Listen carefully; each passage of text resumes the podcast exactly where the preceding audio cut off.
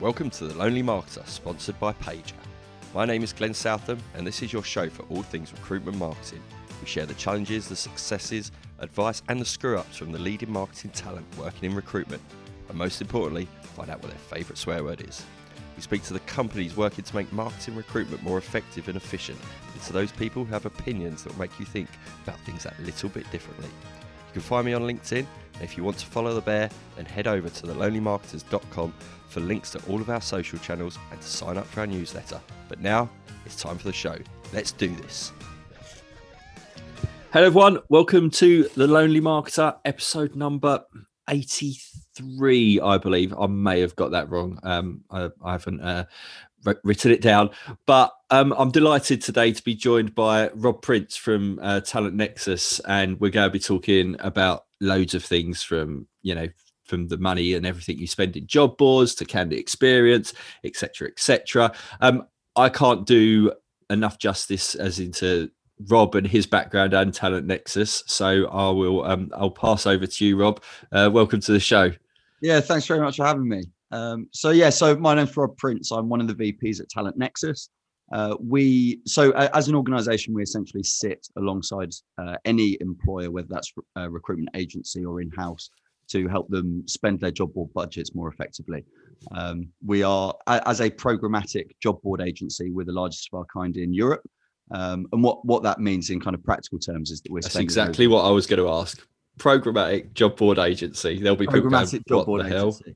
Yeah. Um, so that what that means is on behalf of our clients, we're spending in excess of a million pounds a month of ad budgets. Um, and the importance of that is that means we've got an unrivaled amount of data of insight into the kind of science um, and inner workings of job board advertising. Um, it, it's a massive and quite complicated industry. So our kind of job, more often than not, is to illuminate people who are spending their ad budgets on exactly where they should be spending it, how they should be spending it, and what they could be doing better. Yeah. Um, I don't want to get into the ins and outs of whether um, job boards should fall into a, a marketing department's uh, budget themselves. It's, it's a 17 year old debate, I think, uh, that that I've that I've been having myself. But more often than not, kind of job board spend does fall, you know, under the remit of a of a of a marketing department. And yeah, when I managed it, kind of back in the day, the kind of service and this kind of consolidated approach to your job board advertising didn't really exist. You know, you were dealing with uh, multiple job boards, a, a huge amount. But uh, certainly over the past year, it's it certainly makes sense. Obviously, the technology is available now, but in like a general level around kind of job board spend and people's use of job boards has the last year, um, you know, since since March 2020, has that? Do you feel like it's really focused people's attention on you know what they're spending, how they're spending, the level of effectiveness, and, and things? I think. I mean, it's a great question. I, I think because it's very difficult to tell and, and answer in like absolute terms. Mm. So some some things are unequivocally true, right? So in the first lockdown, job board budgets were slashed overnight because people were worried that they were going to be massively overspending for the amount of vacancies they had, um, and that was true in house and and agency side. Um, so you saw this like sudden pause. Uh, where everyone described that as kind of taking stock or battening down the hatches or whatever. But the reality was everyone in um, it, for fear of what was coming next, kind of paused all budgets and and then worked out what was going on. Um, there was then the period where people who were recruiting had to drastically increase their budgets because they were struggling to get hold of candidates and they had huge requirements which were kind of business kind of in certain sectors like logistics delivery and that i could imagine exactly yeah. that so like massive logistics need uh, in care as well there was yeah. huge need in care um, so overall, you saw those budgets go sky high, and they were suddenly looking for any and all job boards that could help them fill roles. Um, so it'd be easy to say, oh yeah, you know, the big resurgence, and now people are taking job boards more seriously. But in actual fact, they were just they were fulfilling a very urgent need. Mm. Um, now we're into sort of phase three, where things are getting back to normal, and there is there is a time lag in between people needing candidates and then uh, how they actually rebuild a job board strategy. Lots of people will have been given free extensions or will have been given some free credits or CV database downloads or whatever when when they were kind of paused initially. So are people reassessing their strategies? Yes. Is there suddenly this seismic shift? I'd love to say yes, but the answer is probably not yet. I think it's more likely that we see big change in the next six to 12 months than than we actually have in the last six to 12 months. Not least because people are tied into contract you know rightly or wrongly right? If you've got a 12 month contract with one of the big three job boards there isn't much you can do to reevaluate your strategy until that runs out. Now that is happening, we, and we, we're get we're getting a lot of new clients in doing exactly that, who are coming to the end of a big CV library or total jobs contract or whoever, and going right. If we've got 50, 60 grand to spend this year, where where's that most effectively spent? Um, and businesses are much leaner now than they were 18 months ago. And the leaner the business, the more focused you're going to be on ROI and what's working. I think. Yeah, just just a tangent, and you you know, I'm not expecting you to to name names here or anything, but you know, considering the conversations that certainly I was having um, back in that March April 2020, do you think the and, and, I appreciate the job boards have got their own business to run and they've got their own balance sheets to take care of and everything. Do you think, kind of on in general, the job boards did enough to support their their customers through that period because I heard some I've heard some horror stories in some cases, and I and in other cases there was a little bit of of wiggle room. But I, I, again, is it? It depends. An answer. Yeah, I, I, mean, it is one of those sorts of answers. I, I, mm. think my my experience has been similar to yours, which is I've heard some heard the horror stories, but then also heard some actually quite refreshingly um, open and honest conversations between big big clients and their job boards, saying, you know, this isn't working for us, but here's some alternatives. Um, the I think my only criticism on on kind of all job boards during the last twelve months would be maybe a lack of um, creativity in fixing the problems. Um, I'm not saying there wasn't any willingness because clear, like clearly there was. Provably they were doing a lot and probably as much as they possibly could to keep their own business afloat while also supporting their clients. Mm-hmm. Um, you can imagine a world where they did way less, certainly. Um, but I think maybe maybe more could have been done in terms of um, maybe like uh, changing products a little bit, changing the way they work, swapping out you know certain sets of products for others that maybe feel business needs a little bit better. Um, and all the ind- individuals involved i'm sure were doing the right things but structurally duration based job board advertising is quite old as a as like a model. So then it overnight changed in years. Well exactly. And and it's based on uh, uh, everyone says this and it's only half true but like ba- based on duration based advertising in newspapers and magazines right? So to to ask an industry to change overnight, I think would have been a bit of a tall ask, even for you know the, the most cynical buyer. Um, mm-hmm. but maybe a little bit more could have been done, and and that's I think why there is a um, just a bit more appetite generally in what the other models are and what the other options are. I mean, it's no surprise to me that it's accelerated all of the big three's um, adoption of their own pay for performance options. Uh, okay. Uh, so Reed, Total Jobs, and CV Library have all got have all accelerated the beta version of their pay for performance product. Um, and I think that would have been slower had we not had COVID. At a general level, what does what does that look like? They're they're paid for kind of paid for performance, I suppose it is, isn't it?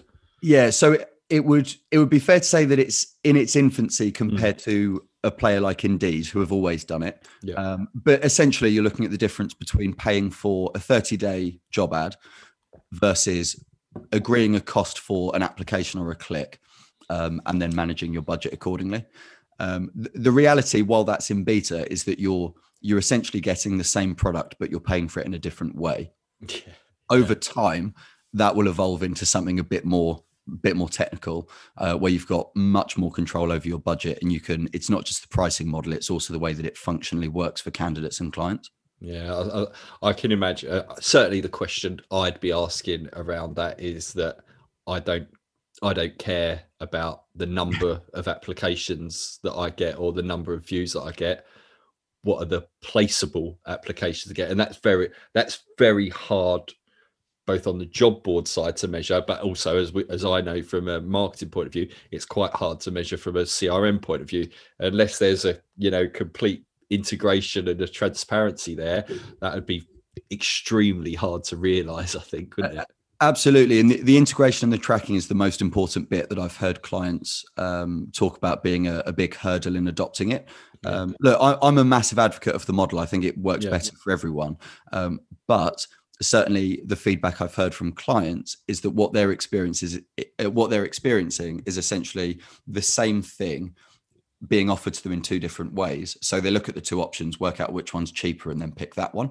Yeah, um, and you should never really be decided on price. Really, that you know that's not a good way to do it, is it? Really? No, and it's not a it's not a particularly exciting way to differentiate the same product, right? to say yeah. you can have exactly the same product for one of two prices. Which one do you want? Um, which obviously is what no one's trying to do. But until the tracking's there, until the integrations are really spot on, um, and you're going to need like three or four really really big clients who can work with these big job boards and create these like massive all single dancing integrations so that everyone's got the data required to then put a proper model in place.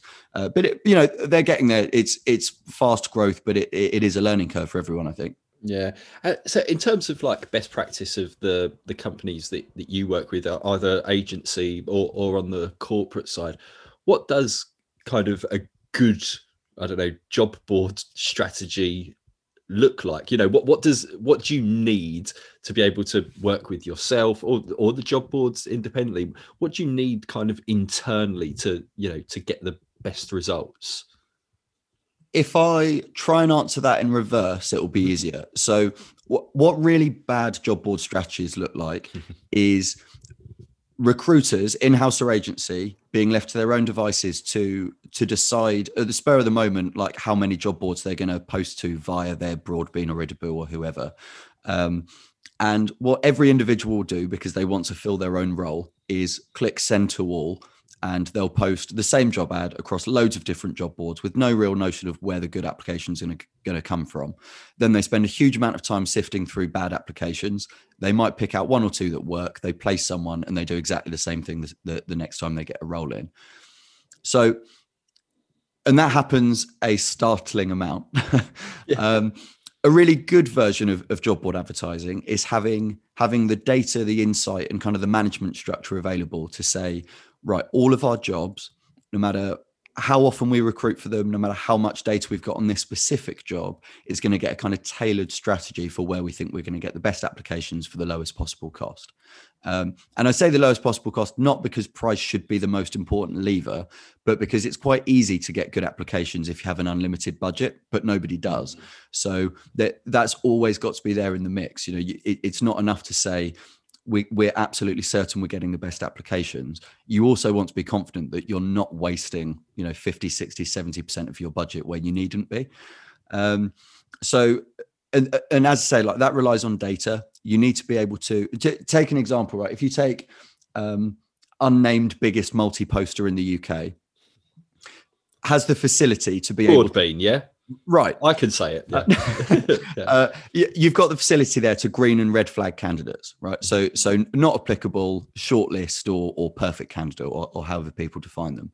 Um, if your recruiters use that, you can track all traffic from job boards through to whether they were actually usable candidates or not, which gives you a completely different metric as to which of your job boards are most effective. because even those you can give an, an expected value, you can work out you know what your average fee is split by location sector and whatever's green flagged you can say we've got a quarter of a million pounds worth there of potential revenue. Exactly that. Yeah. and you can and actually even with that most basic of feedback loops you can draw all manner of graphs which tell you more than you ever could have hoped to beforehand. Mm-hmm. um, it, what's that advertising worth to you? What's the roi on it um, is is it worth um, like is it worth the initial investment? Is it worth taking a punt on for certain roles but not others, etc., etc., etc., etc. Now, like we both know, and everyone listening will know that the proportion of recruiters who religiously use that function of giving feedback on the candidates they receive is really, really low. Um, so why? But why? Well, it's laziness. I mean, you know, I, am in sales. My sales admin is not the best part of my job, right? And, and, as as recruiters, you know, recruiters certainly don't enjoy the admin above placing candidates and quickly moving on to the next one. Um, so that's that's definitely a part of it, like making sure that the the, the feedback loop is in place. Um, but that's a behavioral shift you know there's no tech that can do that for you um, that like at some point a human has to make a judgment on an application and that is often the bit that kind of breaks breaks a process. Do you, do you think potentially um, you know certainly over the past year i've seen a, a, shift. In here in the uk it's it's probably been in the us um, for a little bit longer. You know there, there's a number of recruitment agencies shifting from the 360 model to the the 180 model of candidate acquisition and then the kind of the the delivery or, or account management on the mm-hmm. other side. That that could improve it if you've got someone who is focused on a you know a certain part of the recruitment cycle is that if they are getting kind of um you know monitored and rewarded on that it's a good chance to start affecting that and getting more insight isn't it yeah, I, I, think so. I, have never, I've never run a recruitment agency, so I'm not gonna, I'm not gonna overstep by suggesting that I know how they should be run. But in my own experience, we've uh, a couple of months ago we took on a um, uh, like uh, health, health and um, sort of care nursing type client. Um, the way they're structured is that the people that we talk to and the people that that manage the advertising campaigns have a very specific remit of improving the efficacy of their advertising. Um, they know exactly what needs to you, be done. You would not have used that word efficacy in the past 12 months unless it had come up in common lexicon. Over that.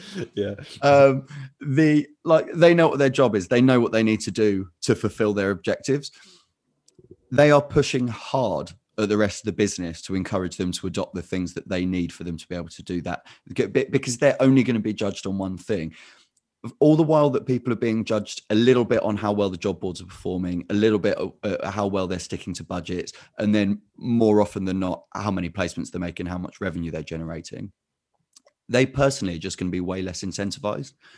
Uh, I, th- I think the human, the, the human incentive bit of this conversation is, is often not not overlooked because everyone knows in the back of their mind that that's important, but maybe maybe more attention could be given to like well actually you know personnel wise what could we change to make this whole thing work better? And I, I think what you're alluding to maybe shift responsibility might be part of it. Yeah and potentially you know for the for the marketers who are who, who are listening to the show is like if you want that especially where as i mentioned at the, at the start where job boards more often not fall into budgets if if you've if you've got a budget is like well take ownership of that. You you try and get that that head count whether it's a a data person or crm management type person you know you claim that position and kind of create that role for it because i think you know it will benefit you. You might end up saving money on job boards that you might be able to spend on uh, um, no offense sexier things uh, and, and, stuff as well. Uh, so we talked about tech a lot. I just want to get your opinion on this. Um, what do, how how important are the the actual job adverts? You know the the ones that are written and that go on the job boards that balance between you know creativity and being technically right for the for the for the job boards. Do you have an opinion on that? From our side we do but we see the um like we see the issues rather than the the beautiful success stories. Yeah. Um we can from a numbers standpoint, we can spot bad job ads an absolute mile off yeah. because we know, you know, if we've got uh, if we've got 400,000 jobs to compare performance against and there's there's a the right job in the right place with the right salary and everything else is set up correctly as we'd expect it to be and results are way lower than we would have thought that immediately flags i mean quite literally flags it in our system but also flags in a more you know sort of theoretical sense like the, the job ad is part of the problem there. Um, mm-hmm. there's also other things that can feed into that. It might be that the, the brand or reputation of the employer is particularly poor. Yeah. It might be that on that given month uh, that it just isn't going to happen right? Sometimes you get jobs like that. But the the way job adverts are written the way those jo- and and then the flow through that advert you know how many clicks to actually do what the candidate's expecting to be able to do um how you know what what's that candidate experience like? Um as important well, it's just a funnel, isn't it? Mm. No one part of the funnel is more important than the other because the, the candidate needs to get all the way through it. Um, it's not something that we tend to be overly involved in um, uh, beyond flagging when something isn't working. Mm. Um, but there's certainly, I mean, there's a reason that there's great organizations out there who specifically do coaching around effective job adverts and how to make sure that, that first interaction with candidates works. Yeah. Uh, you mentioned candidate experience there, and I wanted to touch upon it because it came out in a you know you you talent you talent nexus do regular kind of surveys and create reports off the off of the back of them. And i think the the most recent one and this was to um to corporate businesses uh, like like it happens quite often can that candidate experience came out kind of top in terms of what's important to employers at the moment didn't it? And uh you know it's always been there or thereabouts. It's one of those things that's never going to be solved, I think, because candidates' needs and demands are forever changing. You know, you only have to take the last year to look at that. But do you feel like, do you think candidate experience matters as much to kind of recruitment agencies, who a lot of people listen to this, as it does to employers? And could we be doing more in that sense? I think um, this is going to be another one of those answers. I'm afraid it, it, sort of depends what we mean by important and and like which bit of the candidate experience. I so so that research you mentioned. So we do. Uh, we ran what we called the recruitment pulse survey, which was a three-part survey to, that kind of took us through COVID. So we did the first one right in, in lockdown one. We did another update, I think, in about June or July, and then we did our most recent in I think Feb Feb March time. Um, and it was a nice way to kind of track what the industry was doing. And it was across both. We did one for in house and we did one for agencies, and we could kind of compare and contrast the two sets of results. Mm-hmm. Um, now, purely based on that, the answer to your question is no, they definitely don't care as much because the top priority when asked uh, for in-house recruiters was candidate experience. Their top priority for the next six to twelve months was fixing candidate experience when we asked agencies what their top priority was, it was winning back old clients, it was generating new clients, it was revenue, it was all the things you would kind of expect. Now, so on, on the one hand, like no, definitely not. But we also but they're not they're not mutually exclusive, are they? That's well, the exactly. We also know that that's way too reductive, right? Because actually, the I, I would argue that personally, lots of agency recruiters that I've worked with are way more incentivized for the candidate experience to be good because they are personally tied to like commission targets, revenue targets, which fall down if the candidate experience is no good.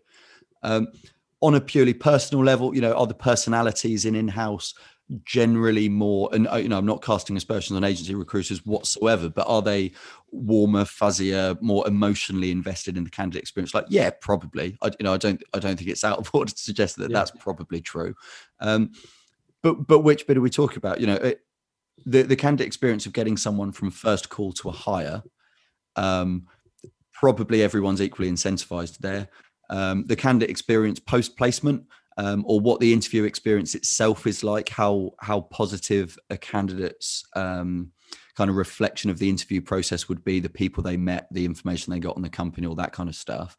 Well, I'd, I'd maybe argue that for agency recruiters, it's that's less important as long as they take the job in the end. Whereas for the in house recruiters, they need to worry about the six month legacy of that experience.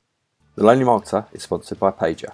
Marketers use Paiger to get 90% of those pesky consultants to share relevant content to tap into their networks. You can also schedule social content to your company pages. Paiger gives your consultants automated and fully branded job adverts, driving traffic directly back to your website, which is then 60% more likely to convert. Not bad head over to paiger.co, that's P A I G E R.co, to find out more. I used to work for um, like an entrepreneurs organization, and they they used to throw this stat around a lot, which was that the um, I think something like seventy two percent of people, like a, a, crazy high number like that of people, decide whether they're going to stay at an organization within the first week of being there. Um, now, that was whether they stay beyond like a couple of years not whether they stay beyond their probation period. Mm. and in the way that or, or, that single day in some agency yeah. companies. Yeah. Yeah. Um, and you know in, in, the in the way i've said that you know where i'm going with that right? The, the mm. two sets of people are differently incentivized as to as to that, you know how that experience goes. So i, I don't know. I, I think sometimes agency recruiters get a hard um, a hard rap on this kind of stuff like they don't care at all. Um, and that, that's provably not true right? I, I, know loads of agency recruiters who are who are truly invested in making sure that's all as good as possible, um, but they also have less input in making sure that's the case. So I don't know. I mean, I've not answered your question at all, really, but I like to think I've got some some of the way there. no, it makes sense because I, th- I think ultimately we've got this, this sounds this sounds really bad, but in the world of recruitment generally, it's it's actually a you know it's a it's a profession of rejection. You know, yeah. you're, you're always going to you're going to reject candidates and and it's going to be in some ways a, a, negative experience for the vast majority of people compared to the you know the people that you get the chance to to offer a role and on board isn't it? So um yeah it, it, it's you're always going to be fighting against it because you're never going to make everyone happy in in in the, in the truest sense but you've got to you have got to put in place the the tech the tools those feedback loops like you spoke about at, at every touch point that you feel like you can to in some ways to soften the blow of rejection. Yeah absolutely. I, it, it's not a it's not an area of recruitment i'm qualified to wade in on so yeah. i always hold my tongue. But there's if you scroll through a linkedin feed of any given day i guarantee you'll find some sort of post that digs recruiters out for not getting back to every candidate that applies for a job. Um, I understand where they're coming from. I, I get it. I get yeah. that as a candidate, it's disheartening to not hear back on stuff. I, I also I don't know a single recruiter that I've ever worked with who had spare time to be doing more work in addition to what they're already doing. Yeah, you can't and, give completely personalized. You know, maybe up further down the line yeah. when people are interviewing, you can push for it from a client side and things, but not at that C, uh, send CV stage every time. You get yeah, thousands. Exactly. So there, there is definitely a line, isn't there? And I, I think um, as much as it would be nice for every candidate to have the perfect experience every single time, I I'm also a little bit more on the side of the argument which says like, look, you know, we're all adults. We we know how the world works, and if if you don't get a response you know you can kind of guess what's happened right? Which is sad but it's also not a damning indictment on the recruitment team involved. Yeah well, well your perfect in inverted commas experience will be completely different from mine and from sure. everyone else. And you know you can react depending on what's going on in your in your own life type things isn't it? So i think that's why it's always a, a big topic of discussion. Did anything else come up in your kind of most recent report that i don't know that you either stood up and thought, "Wow," or or or, or has in reality has not that much changed, you know, throughout the COVID period. Yeah, it's. Um, I think the most the most reassuring thing we saw was that the the trajectory of numbers when we asked people how positive they were feeling about that you know the outlook for the next six to 12 months yeah um, hopefully we would we would have expected this, but we did see the numbers go up drastically each each time we ran that survey. Um, it was a a pretty miserable kind of 40% odd of people who were feeling positive about what was coming mm. next when we did our first survey. Um, and by the time we'd done the 30, we were up sort of 80, 85% of people feeling generally pretty positive about what was coming next.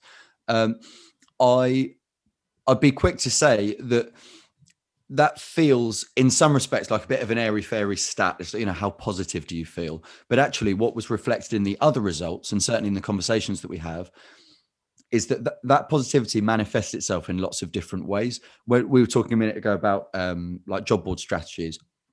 If you're not positive that the business is going to be standing in six months time you will not be putting time and effort into a 12 month job board strategy. Uh, everything's super short termist. Um, it's very much like a firefighting mentality, which isn't good for long term effectiveness. Um, now that positive, positivity is back up and people are, have got a, a, longer view on what they're hoping to happen and a, a kind of um, much more comfortable that hard work now will pay off later, um, all sorts of conversations are opening back up. You know, mm. down to we partner with like website providers, ATS providers. They're all saying the same stuff. Like the conversations are just much more productive now because people feel much more positive. Yeah. Um, the other side of the survey was that we were almost embarrassed by how predictable some of the results were. Um, you, you kind of ask, you know, we break it down by sector to work out which sectors are up, which sectors are down. Um, before we did the survey, if you and I had sat down with a pad and pen and worked out what we thought was going to happen, that is exactly what happened. In yeah. Uh, with maybe one exception, you know, one industry exception that I can't think of. Um, all the industries did exactly what we expected them to. Um, uh, you know, unsurprisingly, hospitality is still struggling. It won't be in. Hopefully, you know, fingers crossed. In like three, four months' time, that will be the final one to bounce back. Like, yeah. great. I'll, I'll, I'll try to do my bit. Yeah, yeah, absolutely. But like in that respect, you're right. Yeah, like not that much has changed in in those sorts of senses. You know, a lot of recruitment's quite predictable. Mm-hmm. Yeah. So think about mo- moving forward. You know, job job board strategy for for agencies. Talking specifically there, if yeah. um if you have got kind of marketers, um, you know, who are who are looking at their job boards now in a you know fingers crossed in a little bit more of a, a settled time mm. and they're they're thinking about in a more strategic way rather than a reactive oh shit i need to save money kind of way. Um, what would your kind of advice be? You know whether it's around programmatic stuff or or anything what you know how how should a marketer if they have got the the ownership or or if not they want to have the conversation about it how should they be thinking now or what should they be thinking about certainly one of the biggest lessons was around being flexible and like staying nimble. Mm-hmm. Um, people are very reluctant to get back into 12 month contracts uh, and i think rightly so um, i think one of the things that job boards will have to do is is let go of the idea that a 12 or 20 you know 24 36 month contract is a reasonable thing to ask a marketer to sign off at the moment mm. um, so, that, that's not even a, a, business thing is it this is this is kind of a, a wider you know world thing that mm-hmm. we're not used to doing that. We live in a world where i can cancel netflix now and i'm not going to be uh, you know penalized for it. Uh, yeah. you know i can cancel a bit of other software. There's there's like you mentioning there's website providers in recruitment where you know you're on rolling contracts you could cancel it and you, you, might not have a website but you're not tied into to the contract type thing isn't it? So this isn't a job board specific thing. This is a general how as humans we we're behaving now. Uh, absolutely. I went to the hubspot run a conference in boston every year called their their inbound conference which i was lucky enough to go to with a colleague a few years ago. And they um, so this was yeah i think three years ago and they were talking then about the importance of being able to adopt as a business a kind of zero day cancellation um, environment, right? Like you, you, shouldn't be holding on to clients because they're contractually obliged to stick with you. You need to be winning clients because you're doing a good job and because you're delivering what they want. Um, it's something that we we've kind of completely adopted it. All of our clients are on zero day contracts, um, and we live or die by whether we deliver results for them or not. Um, it keeps us more honest. It makes them much more comfortable. And the irony, like we we don't really lose clients. Certainly not like that. You know, if, if their needs change, maybe, but certainly not through um, you know, well, if we'd been in a 12 month contract, you'd have got three more months out of us or whatever. So, yeah, I, I think definitely a, um, there's definitely a cultural shift, just a business shift generally. So I think, yeah, staying nimble, I think is a, is always pretty good advice. I think. Are, are there job boards that are offering this at the moment, or uh, you know, is it one that it's more of a hope that it will happen? Yeah, I mean, it's it's certainly hopeful. Um, we so we do have a media desk at, at, Talent Nexus where we renegotiate contracts for you know on on agencies and employers' behalfs. Um, we are uh, we, we're getting better offers than we we would have 18 months ago but it's certainly you know it's again it's not changed overnight. Yeah. um, but it it also speaks to the fact that a lot more people are looking at trialing things like indeed or their and the paid for thing where you have the control yeah. Exactly. Uh, because they know that they can just switch it off if it doesn't work. Um, they are happy to sign off a one month trial, uh, but they also know that if halfway through that month it really wasn't working, they could stop after two weeks. It's, mm-hmm. it's as simple as logging on and switching switching budget off. Um, so there's definitely that. That's interesting. I, I think um, on a, a, kind of broader point would be around like challenging assumptions a bit. Um, so I like this is a terrible time for organizations to be just hitting refresh on whatever they were doing before COVID, um, which is so easy to do when you've got a lot on. um, and you know, for, I imagine for most of the marketers, uh, kind of in your audience, they aren't they won't be solely responsible for advertising spend. They'll have a lot of other stuff to be working on. So I understand the temptations just kind of hit, you know, okay, we'll, we'll do it again for a year and then we'll think about it. Um, I, think that that attitude particularly can be quite costly. Um, I think sometimes you can stop and then you realize that, oh, hold on, nothing's changed. yeah, yeah, yeah, absolutely. I think um, what what else? Well, I mean, w- with a shameless plug included, I would certainly. Um, we are i mean our, our, whole marketing effort at the moment is encouraging people to take advantage of like free opportunities to see what else is out there and what your other options are we um we do a uh, like a free audit of people's indeed setups so if they're already using indeed um, it costs absolutely nothing. We log in and just show them in you know in a series of bullet points what they could be doing better. Now, in some cases, that that will uh, well uh, even in an average case will improve their results by like thirty to forty percent um, for the sake of you know going onto the website requesting it receiving the results. You know we're, we're talking like one or two hours worth of work. Um, and that's saving people huge amounts of money. I know people have done similar things with their existing job board contracts you know talking to like a broadbean getting as much data as they can and with a fine-tooth comb going over like well what what did that contract actually bring us? And is that something that we want to reinvest in in the same way? Yeah. um, which then as again comes back to tracking which is so boring because like, it feels like every every point in recruitment comes back to tracking. But the leaner a business is as i said earlier like the leaner the business is the more focus will be on ROI. You can't track that without actually knowing what's going on. It's no point measuring ROI if you're guessing. Um, so, so I think tracking would have to be in there as well for like things to focus on. Yeah. Um, yeah. I, I, what do you think?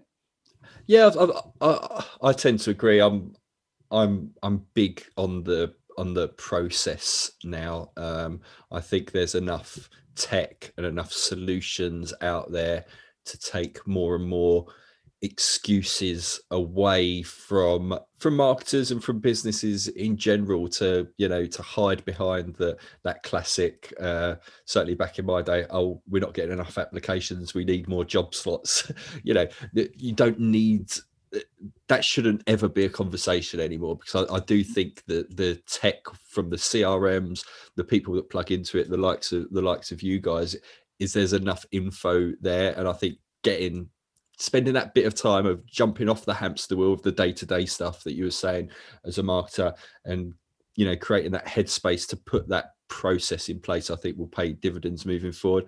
You know i had i've had so many conversations probably over the past six months going back to what you were saying around that that budget side of things and signing up long term you know people had signed up for three year you know linkedin contracts with recruiter licenses and job slots on there, you know, back back in 2018, and suddenly they've been whacked with a with a new contract that's 70 80% higher than, than it was previously.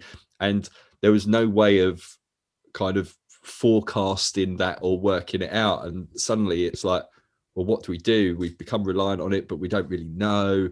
Um so i, I you know weirdly as a as a marketer, maybe not so much on the job board thing, but I've always I've always steered a little bit away from kind of like uh like PPC stuff, like gen- mm-hmm. generally, but it makes so much sense from a from a job board point of view uh, that you pay for your results, but you know you you can only pay for your results if you know the results. So that that's where the gap yeah. is. So i think we just need to we just need to shorten that gap a little bit. Yeah you're you're absolutely right. Like on paper it's a no-brainer isn't it? Do you want to pay where you have no idea what the result's going to be or would you like to pay as results come in and at any point you can stop it if it doesn't work? Yeah. Like, anyone in their right mind knows which one they pick. Yeah. um, the, the the reluctance has been that if let's use indeed versus total Job, say mm-hmm. as a you know an arbitrary example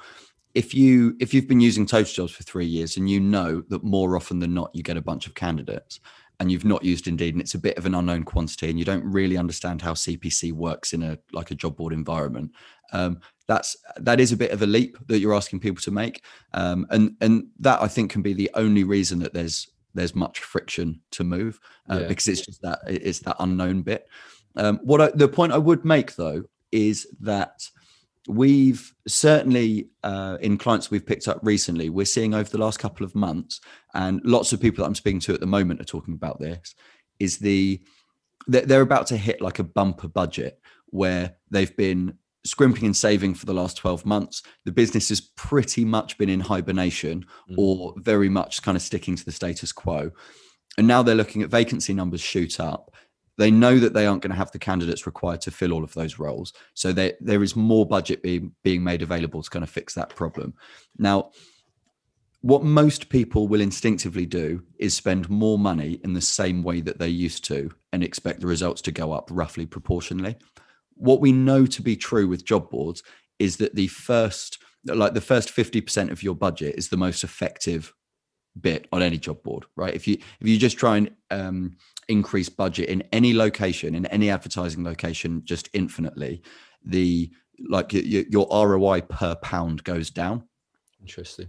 Um, where you've got those bumper budgets this is the perfect opportunity. Say like well we've already got you know total jobs Reed cv library covered. We've already got our, our, our, credits there and we know what to expect there. Now is the time to go well what if we had a look at spending a small you know a small trial budget of 5 10% of total budget on a google ppc or on a, an indeed or on a zip recruiter or on a talent.com what does that look like because you you very rarely get these opportunities where there's extra budget available um, and you know with certainty that it's not going to work as well if you just keep plowing money into the same thing that you've always done. So what an opportunity off the back of a, a pretty stodgy year for for marketers in every sense um, to actually do something a bit different and see what see what you could do better next year.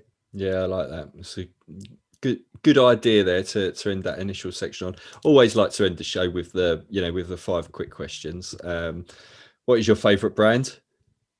Um, so there, I'm. I'll can I do two?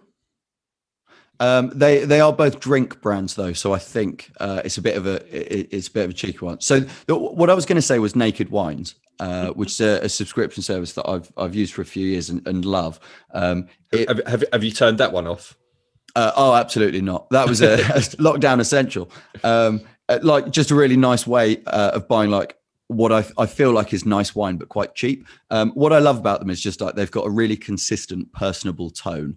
Um, and even though I know that every marketing email I get from them is encouraging me to buy more, I don't mind it because they do it so well. Um, but then I thought, actually, well, like I, I, like the customer service, but maybe as a brand, it's probably Guinness.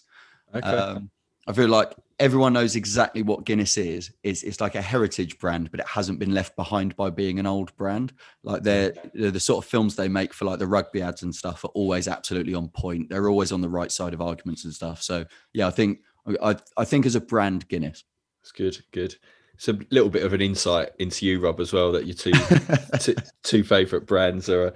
Uh, let's let's see whether your favorite sound is the popping of a, of a wine cork. Go on, what is it? uh, I think it's the beach. Okay. I think the sound of the beach. Specifically, I really like the sound of pebble beaches. The way that like the waves kind of give themselves a bit of like a round of applause on the way in, like all the all the sort of churning of the rocks and stuff. I like that as a sound. Yeah. I was down in Exmouth last week, and there's a lot of that going about. Love it. Um, favorite bit of tech? Um, so if the if the brand question gave you an insight, how about this? So I think my favorite tech is what is like really really good washing machines.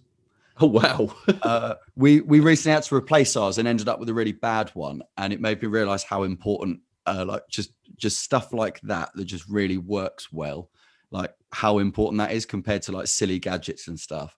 Like I want a really good washing machine. That's what I actually want what makes a really good washing machine other than the obvious that it washes your clothes well? Well glenn i'm so glad you asked. Uh, uh, it needs a super quick cycle. Uh, so some, like sometimes you're in a rush it needs to be quick. Um, it's nice if it dries uh, but if it if it's not a washer dryer then it just has, has to have a really good spin. Uh, the drum needs to be massive. Uh, yeah. bet, this rubbish one we bought recently has bluetooth capability. I, I haven't for a, a second worked out what that could be for uh, but when I work it out, I'm sure it'll be life changing. Yeah, you'll you'll be play you'll be playing your podcast through your washing machine. it sounds like. Um, if you could do any job in the world, what would it be? Uh, so I used to run a film festival, which I loved doing. It was like a travel film festival, Um, and I think it, it never made any money, which is why we had to stop doing it. But I think if if I could do any job with like no worries of that sort of stuff, it'd be something like that. It'd be like a travel and adventure style thing, probably involving motorbikes. Nice. Um, with the answer to that question, you go get a bonus one. What is your favourite ever film then? Ah, that that requires more more than 30 seconds notice. My favorite film of all time. Um, Tough one. that is really tough. I I'm gonna go for something like uh, uh I'm gonna go childhood. I'm gonna I think my favorite film of all time is something like The Lion King. Oh, that's good. That is a good one. That is a good one. Uh, I think kind of uh, you know Hakuna Matata and things like that uh, probably has run true uh, Yeah, a lot over the timeless, right? past. Uh, And, that- and that's the past sort 12 like and that will that will be like one of the best films ever made for for like generations, right? Completely Forever. timeless. yeah. They screwed they screwed up the sequels and the remake a little bit, but that's not, yeah. Uh, and favorite swear words? Um, I think I think I'm gonna go for a classic king of all swear words. I think it's fuck. Yeah, Um, yeah, the most uh, the most common one on the show. Yeah, for, but for, all right, well, for me then, it's, it's a specific like Gordon Ramsay esque, like Okay. you know, sort of hey, big boy, you know, fuck Yeah. off. Yeah. It's that kind of Good, you do impressions as well. I love it. not not good ones. I was just giving a flavour of what I was getting. yeah, cool. Uh, Rob, thanks. Great, great show. I think you know it will be something that as people are now kind of getting back to offices and like I say, that stability is coming a little bit. I think job boards, their job board strategy is something people will be, you know, considering in the in the right way, in the positive way now compared to um compared to when um all the chaos kicked off uh, back in back in 2020. But in terms of um you mentioned kind of the the free indeed report, can can people just grab you on LinkedIn, drop you a message there? Yeah, absolutely. Yeah, I'm, I'm easily found on LinkedIn and the the Talent Nexus, uh, which is talentnexus.com. Uh, very and they could get that rep- the the latest report from Talent Nexus website and things. yeah Yeah, yeah so all the reports are on there all the findings from the survey uh, there's the there's the indeed audit which is completely free and then similarly if you're not using indeed but you are using traditional job boards so the cv libraries the Reeds uh, we can also um, put you in touch with our media desk who will do a completely free assessment of like what you're using whether it's working Yeah. what you're doing differently are, are you being ripped off? are you being ripped off yeah, cool. Uh, so- sounds good. Uh, well, we're done and dusted. Thanks a lot for joining, Rob. thanks glenn it's been a pleasure Uh, and I'll catch up with everyone else very, very soon.